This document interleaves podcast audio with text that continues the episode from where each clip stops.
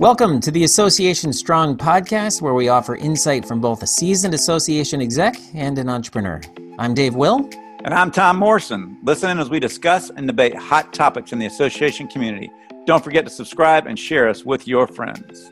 All right, Tom Morrison. And we've got yet another episode of this podcast. Um, what do we call this again, Tom? It's the business, business savvy. savvy. Why? Because associates have to be business savvy to business. lead in the future. Because uh, it, it is, I think, what you and I, uh, you you and I are on this high horse about um, working with associations to help them become more efficient which is a major major uh, philosophy of business right and right uh, anyway, we're actually interestingly, I was just going to ask the question why, generally speaking, and, and I hesitated because this might be offensive, but why, generally speaking, do you think associations are, gosh, behind of industry, behind industry when it comes to technology or even like best practices? Is, is, is it fair to say, like, would it, would a, would a typical association executive agree to that, or is that just something? Kind of a behind the scenes conversation? No, so we referred to this in the very first session we talked about apathy and just the excitement, passion, emotion of being a part of an association. And everything in any company we know comes from the top down.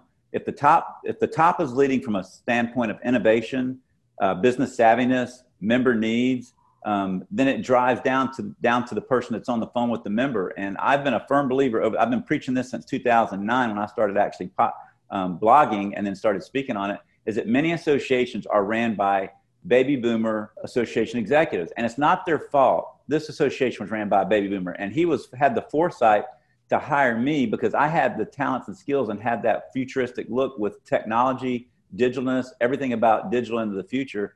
And i took this association and moved did, did you forward. just say digitalness? Digitalness man. Hey last remember, last i think last episode emotionability now we got digitalness we, we have our own concepts of language, Dave. My wives would say that all. When I say wives, I said wives because I've had three, right?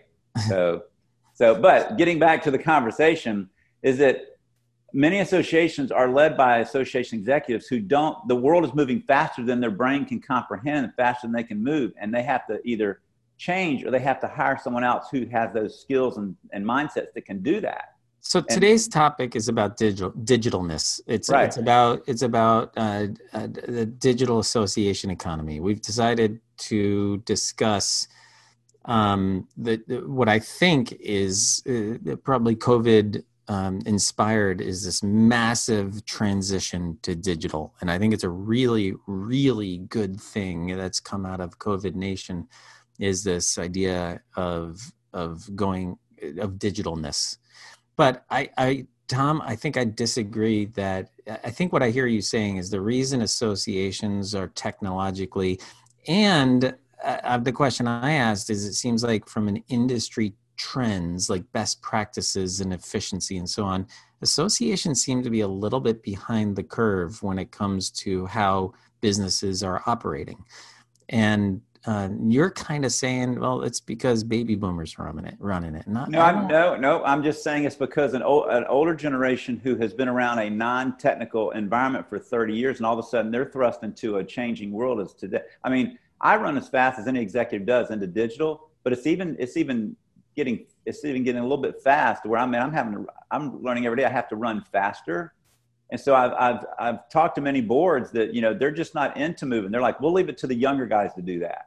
And I think right, that's so. I, here's here's where I disagree with you. I think there's a lot of businesses, uh, mm-hmm. whether it's a small entrepreneurial run business or a larger corporation, that are run by um, middle aged uh, people like us. Uh, I, I, are you baby boomer, Tom? I'm, I'm the last one. I'm bringing I'm up the rear. Xer. I'm Gen X, but still, like, I, there's there, I have a lot of my peers, uh, baby boomer peers, that are running businesses, and and they're extremely savvy when it comes to trends and and uh, best practices and technology and so on.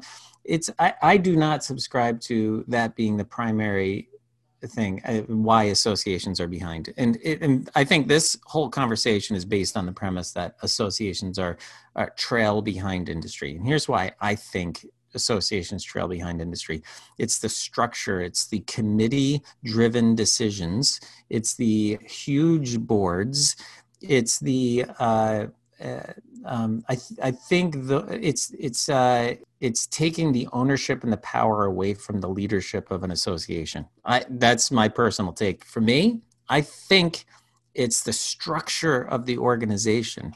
It's also a cultural thing where I think oftentimes people that enter the the association industry uh, are not coming from a capitalist perspective, and I think that it's a totally different um, thought process to come to the world from a capitalist perspective. And I say that with great admiration, capitalist.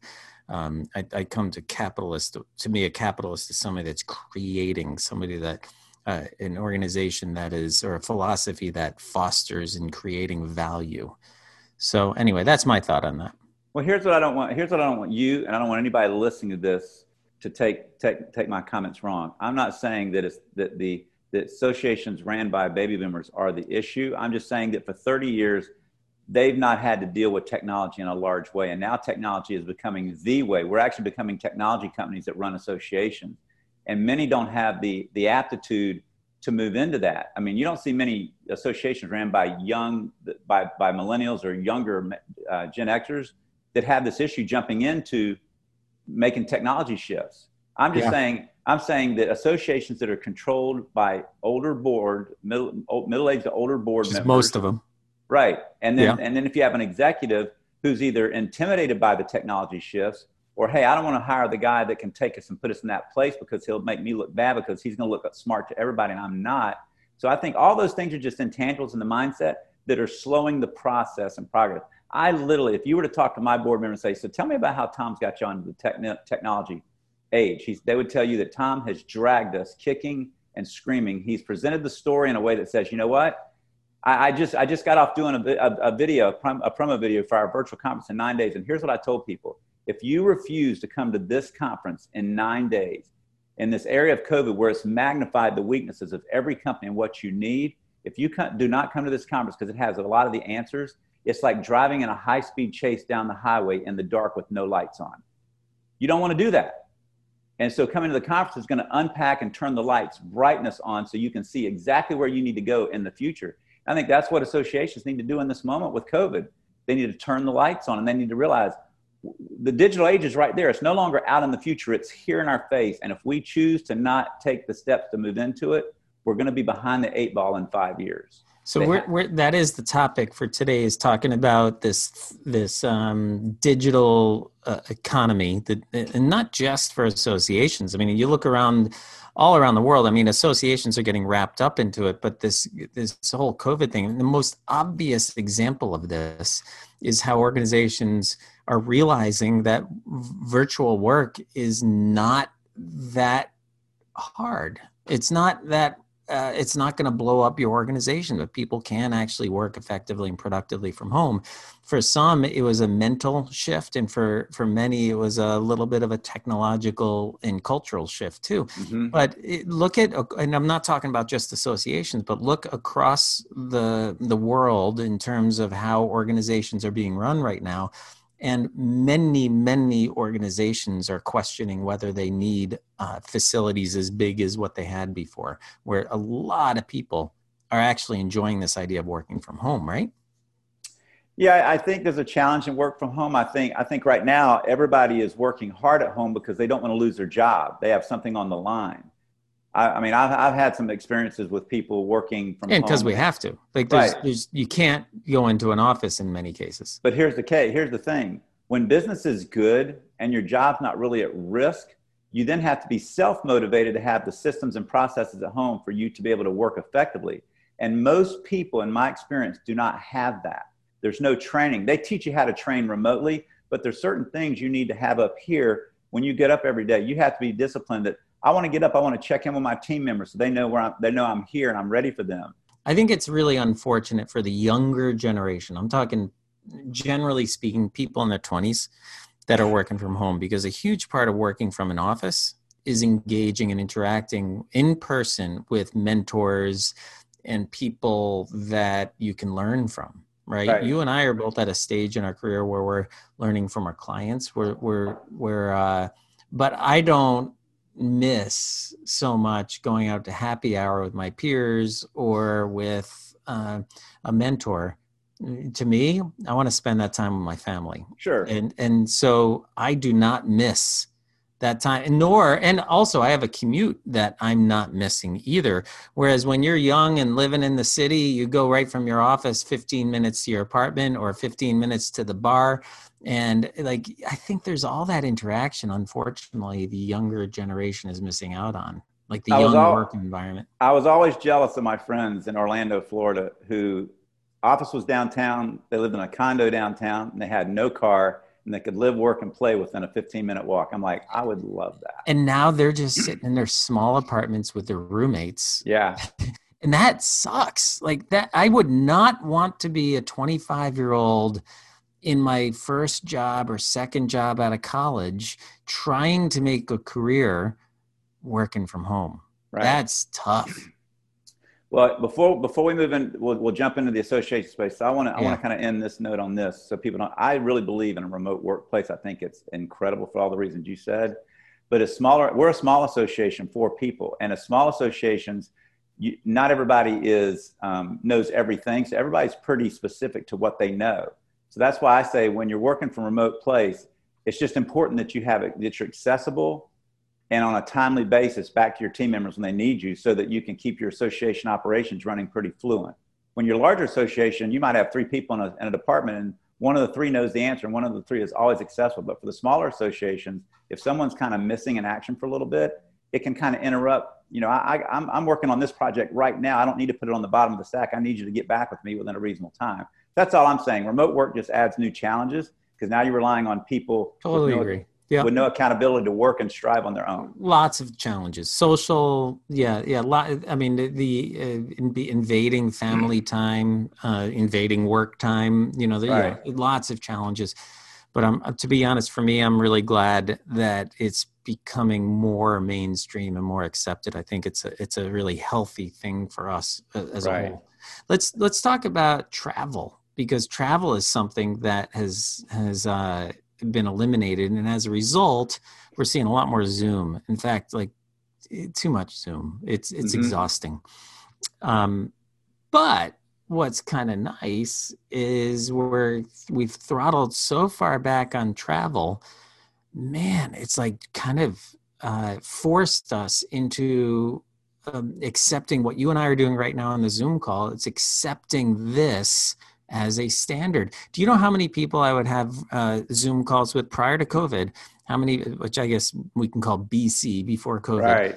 BC, how many people I had a Zoom call with and they didn't want to show their video? Like it's just like, yeah, I, you know, yeah. I don't want to show my video right now, even if they're in the office. It has nothing to do with not showering. My hair looks like this. no, they're they're at their office. You know, their hair yeah. looks fine. They people right. in the office can see them, but they don't want to show their video for whatever reason. Now. Right it's incredibly unusual, right. very unusual for me to get in a Zoom call with somebody whose video is off. It's right. awesome. It's it's like now it's just like, hey, we're meeting, and you don't have to dress up. You can go to a meeting in a t-shirt. And it's okay. Right. Yeah. It's all right. It's, it's personalized the digital experience way. Yes, that's a great way of putting it. Personalized. Yeah. So what what uh, what do you think are some other trends we're seeing in the digital association economy? I got a couple, but I, I don't want to dominate this conversation. Well, for, for me, I just think it's about providing content, information, data, and connection in a way that your members can exist without you being in the middle of it on a human basis.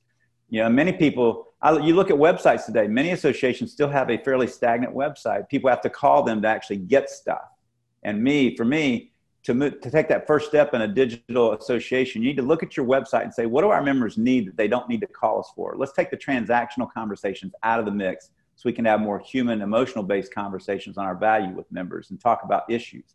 So that's the, to me, that's step one is your website. That's, I had a guy, a guy do a great presentation one time to our members. He put up two employees. One was really cool dressed. The other one had a dirty t-shirt and a pair of jeans with holes in it. says, and his hair was all out of whack. He says, now this is your employees when you're customers walk in your office in your lobby and that's the employee which one are you going to want representing them they said well they got the clean cut the clean cut person he said well i've gone on some of your websites and your websites who are the first person that your customers see and your prospects, and they look like the dirty employee.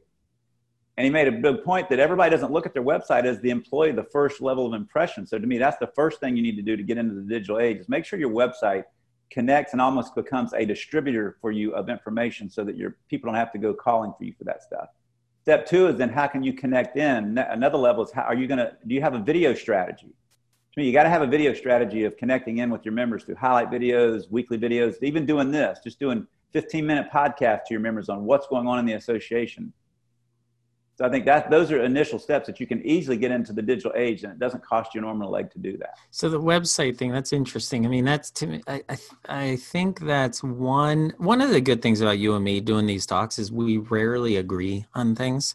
We always, I mean, we're generally speaking and uh, we're directionally consistent. We can say that, but uh, you and I, like, I agree. The website is an important um, uh, face to an organization, but it's really one piece of a bigger picture. And that bigger picture is how are we engaging? How are we interacting with the outside world? And it goes well beyond just the website, it goes into the transactions and the relationships with your members and non-members and your your sponsors and and your board and so on and like, here's one little example mm-hmm the process to renew your membership oftentimes is archaic. Mm-hmm. and it's it's uh, surprise i mean think about the way you can order something on amazon. Now not to compare renewing your membership with ordering something on amazon but why not? Like what, why tom i never understood this. Why is it that so many associations don't have auto renew set up? You know there's been some there's been some talk on collaborate. There's a lot of people that don't like auto renew because they don't like want to members. Be, yeah, they so they, so don't sign up for it.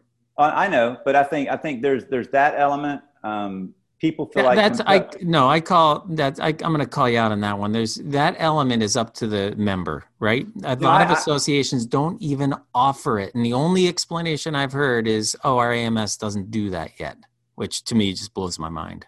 I think I think that is a key to it, but I still think that there's a group of people out there that don't like to be told that you're going to renew without giving me the value proposition. That's fine. Uncheck the box. Right. Uncheck the box. But you know what? I'm one of these people that are like, look, I'm a lifer. I'm in this. I'll, right. I'll pay my $285 forever because I'm I'm not going anywhere. I'm I'm considering myself a lifer in this industry. I don't want to deal with the membership. Like I do that with AAA, which is an archaic sort of you know automobile my boat us membership i do that with a lot of these memberships that i know i'm just going to continue to do anyway. I don't right. want to have to think about it every year. So like that's a member decision. Why aren't the associations offering auto renew? And the only answer i've heard that makes any sense is our ams doesn't do it which again doesn't make any sense to me. Let's let's talk about that for a second. Ams's there seems to be a massive trend. I mean, AMS is a lot of these AMSs were started in the 80s mm-hmm. and uh, or or 90s, and they have they haven't changed much in terms of the way they're doing things now salesforce is coming becoming more of a standard and there's like lots of conversation about that where you have Fonteva and nimble that are are utilizing the salesforce platform and then a lot of people are going direct with the salesforce but salesforce is one of these really progressive platforms. It's just mm-hmm. not designed for associations. That's where you get Fonteva and Nimble, right? right but let let's look at and i'm not going to name any names because i have a lot of friends uh, in the uh, ams space and i'm not going to call any of them out but i will say this integrations in the past with whatever app, uh, platform whether it's a lms ams cms uh, marketing app, uh, uh, platform no matter what the platform is mm-hmm. this concept of an integration has always been an instant headache for people because integrations have t- cost tons of money. I love this this phrase. You got to provision. You know what provision? Have you ever heard that phrase? Mm-hmm. We need to provision our platform. All it means is we need to send you a giant invoice and we need to tweak things and write some custom code to make an integration happen. It's ridiculous. Right. If you look at a lot of the technologies today, an integration should be incredibly simple. We have Zapier out there, which is this third party middleware you have um, uh, if this then that is a consumer level middleware where you can set up these integrations between different things on your iphone and other systems. And so and i'm starting to see a lot of the newer technologies and this is where i'm going to brag a little bit like propfuel where we have a ton of integrations with ams's where it's simply an id and a password. It's now like the two systems are talking through the api you're it's, taking this here's my integration. I'm just going to plug it in He's holding a little wire. He's holding a wire, and you plug it's my it in. Power cord. It's my power cord. It, I'm gonna plug this in. It's just gonna be my integration. That's how easy it needs to be. It's because and and it's true for in most cases that integration really should be that simple because when a platform is built in in modern language when a platform is built it's built with a bunch of standard uh, uh, triggers or a standard uh, call for action, which is called an API. And that standard call of action, now you, you put that out in the internet and somebody can build a standard call to request information and send information back and forth to that through that API. And that's what PropFuel has done. So, and among many, many other platforms, um, uh, there's a um, uh, there's this new concept in the so in the AMS space where they're focusing on uh, a um, standard like gosh I wish I could remember the language uh, Jeff Horn and and the team over at uh, Wicket have created this member I think it's called a member database and it doesn't do a lot of the functionality of an AMS his philosophy though is he's opened up the walls to all these specialty applications. Right. So now you have right. this member database, and then you plug in all these great best of breed platforms into it. And because the integrations are so well, easy. That is that's really key in today's world because the problem with many uh, AMSs in the past is they've tried to be all things to all people and do a yeah. lot of things that they're not ex- experts in. Whereas what I think what Jeff's coming to the market with, say, look, we're going to be the best data manager of your systems and if you want to plug in an event registration that you really love in it, here's the plug. If you want to plug in a LMS, here's the plug. Mm-hmm. I think that's a smart tack. I mean, you know, small and associations dependent on these easy, easy right. integrations. Which right. I'll tell you what, if if you've got a platform that doesn't have offer, doesn't even have an API, yeah. run away, run away from that, and just get with a platform that is and I know that's easy for me to say. Transitioning from one AMS to another is an absolute nightmare, and I know that's true. But um, we we've jumped ship three times in ten years and always gone back to our AMS because we we figured out that the AMS that we had had less problems than every other AMS that we switched to. So, but here here's what I want to get to. Why I mentioned the database day right off the bat because here's why most associations don't make change. I'm about to do a strategic planning with a group where they're where we're gonna they the one thing they want is a digital strategy. The number one question everybody asks when they start looking at that is where do we start? Where do we start? What do we do? And, I, and, and they forget to ha- start with the low lying fruit. So the low lying fruit is make sure that your website, which is the number one thing people see on a daily basis, is digital and functional and transactional where they can get access to value and benefits that they can improve their whatever they do, whether you're a real estate agent, a doctor, or a manufacturing plant, where they can get information where they can make good decisions based upon what they get from you. So that's kind of oh, step man, I'm already going to disagree with you there too. I think where you start isn't with actually doing anything to technologies. I think where you start, maybe this is implied. I don't know. Maybe you'll agree with this. I think where you start is you look at all of the touch points your you as an organization have with your stakeholders, mm-hmm. whether they're members, non-members, uh, partners, board. You look at all those touch points and you figure out where are we missing some touch points? And where do we want to add in some touch points? Maybe even starts with a bigger vision of who you want to be. Like i think there's some a lot of vision and and um, process thought that needs to happen before you can identify what technology is the best way to do it Like I think the website comes only after you have a clear vision of where you want to go and how you want to be interacting with people. Right, but see, I think that overwhelms. I mean, if you're if you're if you're a yeah, you know it's overwhelming a, a huge association, it's got, hard work. You got ten people that are going to oversee that, but if you've got your average association, which is ten less employees, and they you know they're trying to figure this out. To me, I just kind of look at easy steps with make sure you got the most dynamic website that does what you said fits the members your members needs. Then do you have a social media strategy? Because there's touch points there. Is linkedin facebook and and a youtube channel those make sense for your association? Um, do you have a private social community like a higher logic where you're giving your members a private area to go hang out in a members only area? Some people facebook is all they need but I, I, never trusted Facebook as being our prime social community. So we've had our own with Higher Logic for a decade, and our members have loved that. It's helped them house documents that we don't have to download for them; they can get it themselves. So I think those are stepping stones, and those are the touch points that most associations do have. And then you implement things like you have PropFuel that help you engage them in conversations to even further those touch points. But if you're if you're gonna implement one of these tactics. Mm-hmm w- without an idea of uh, of what it is you're trying to do better, you're just kind of like playing with shiny toys. Like I, I think you're you're kind of directionless.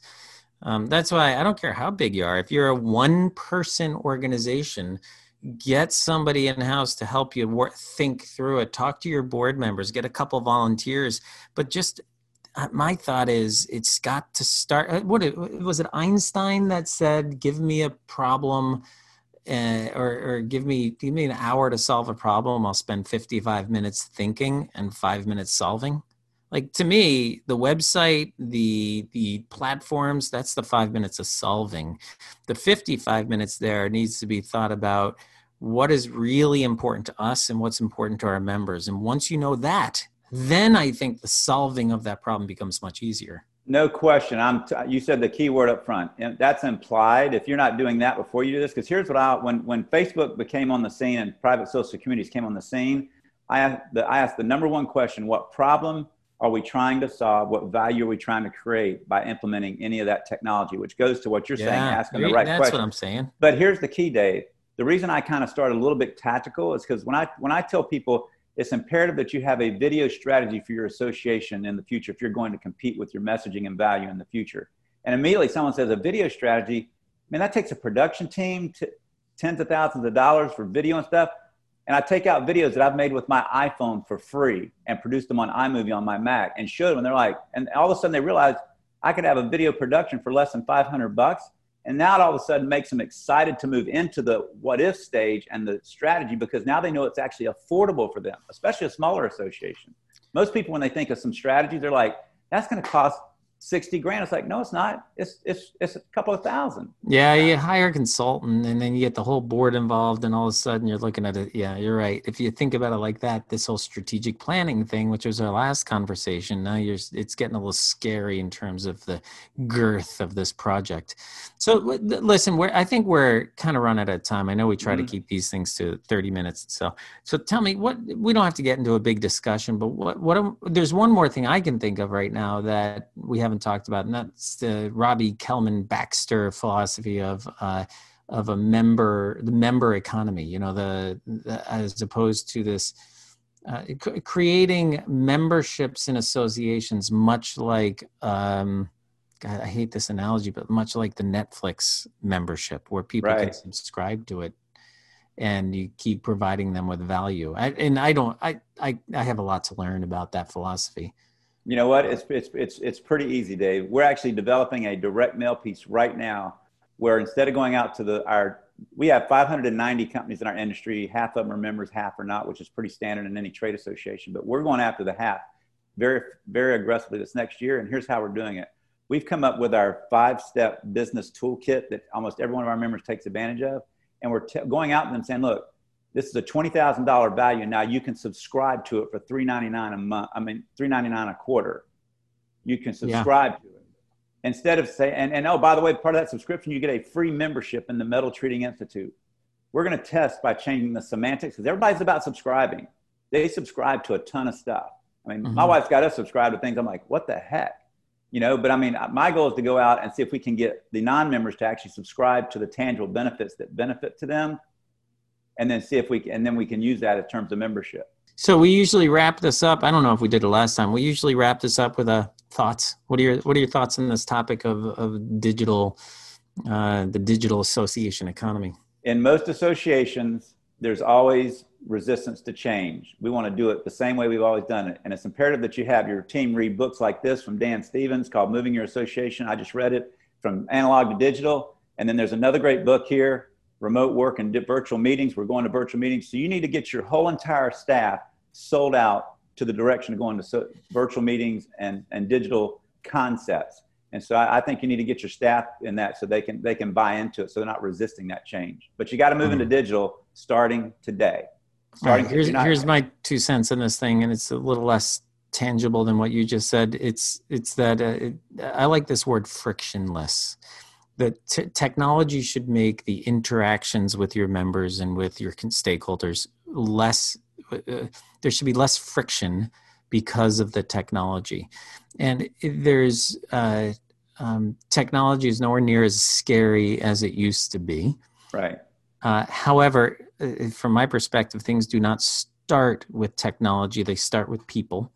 And they start with uh, a philosophy and perspectives. They do not start with technology. It comes from how people do work, and then let's apply that and make it more efficient with technology. There's a actually, I will mention a book. Um, Ari Meisel, M E I S E L, has a book on productivity. He's really, really focused on entrepreneurs, but he has this philosophy around optimize, automate, outsource. Optimize is about looking at a process making it as efficient as possible. Mm-hmm. Because you can't automate or outsource until you have a highly efficient documented process. Right. Then you can make the decision if once you've got it optimized, you can make the decision of is this something we want to automate with technology or do we want to outsource it? Right and the other option of course is you do it in a house but mm-hmm. so I, I, love that philosophy and that's where i'll end i think everything starts with process so remember my key words so your digitalness that we learned earlier your digital digitalness will help you be frictionless which will then impact your emotionability i think frictionless is actually a word though hey digitalness is a word in my book it's a word tom this was fun for me at least it's always fun with me maybe Dave. for the five listeners I think this will be fun. 5,000. 500,000. Right. All right. We're building. Thanks, Tom. We'll catch Have you next good... time. We hope you gained some inspiration that will help you run an efficient and effective association just like a business and maybe laugh a little with us.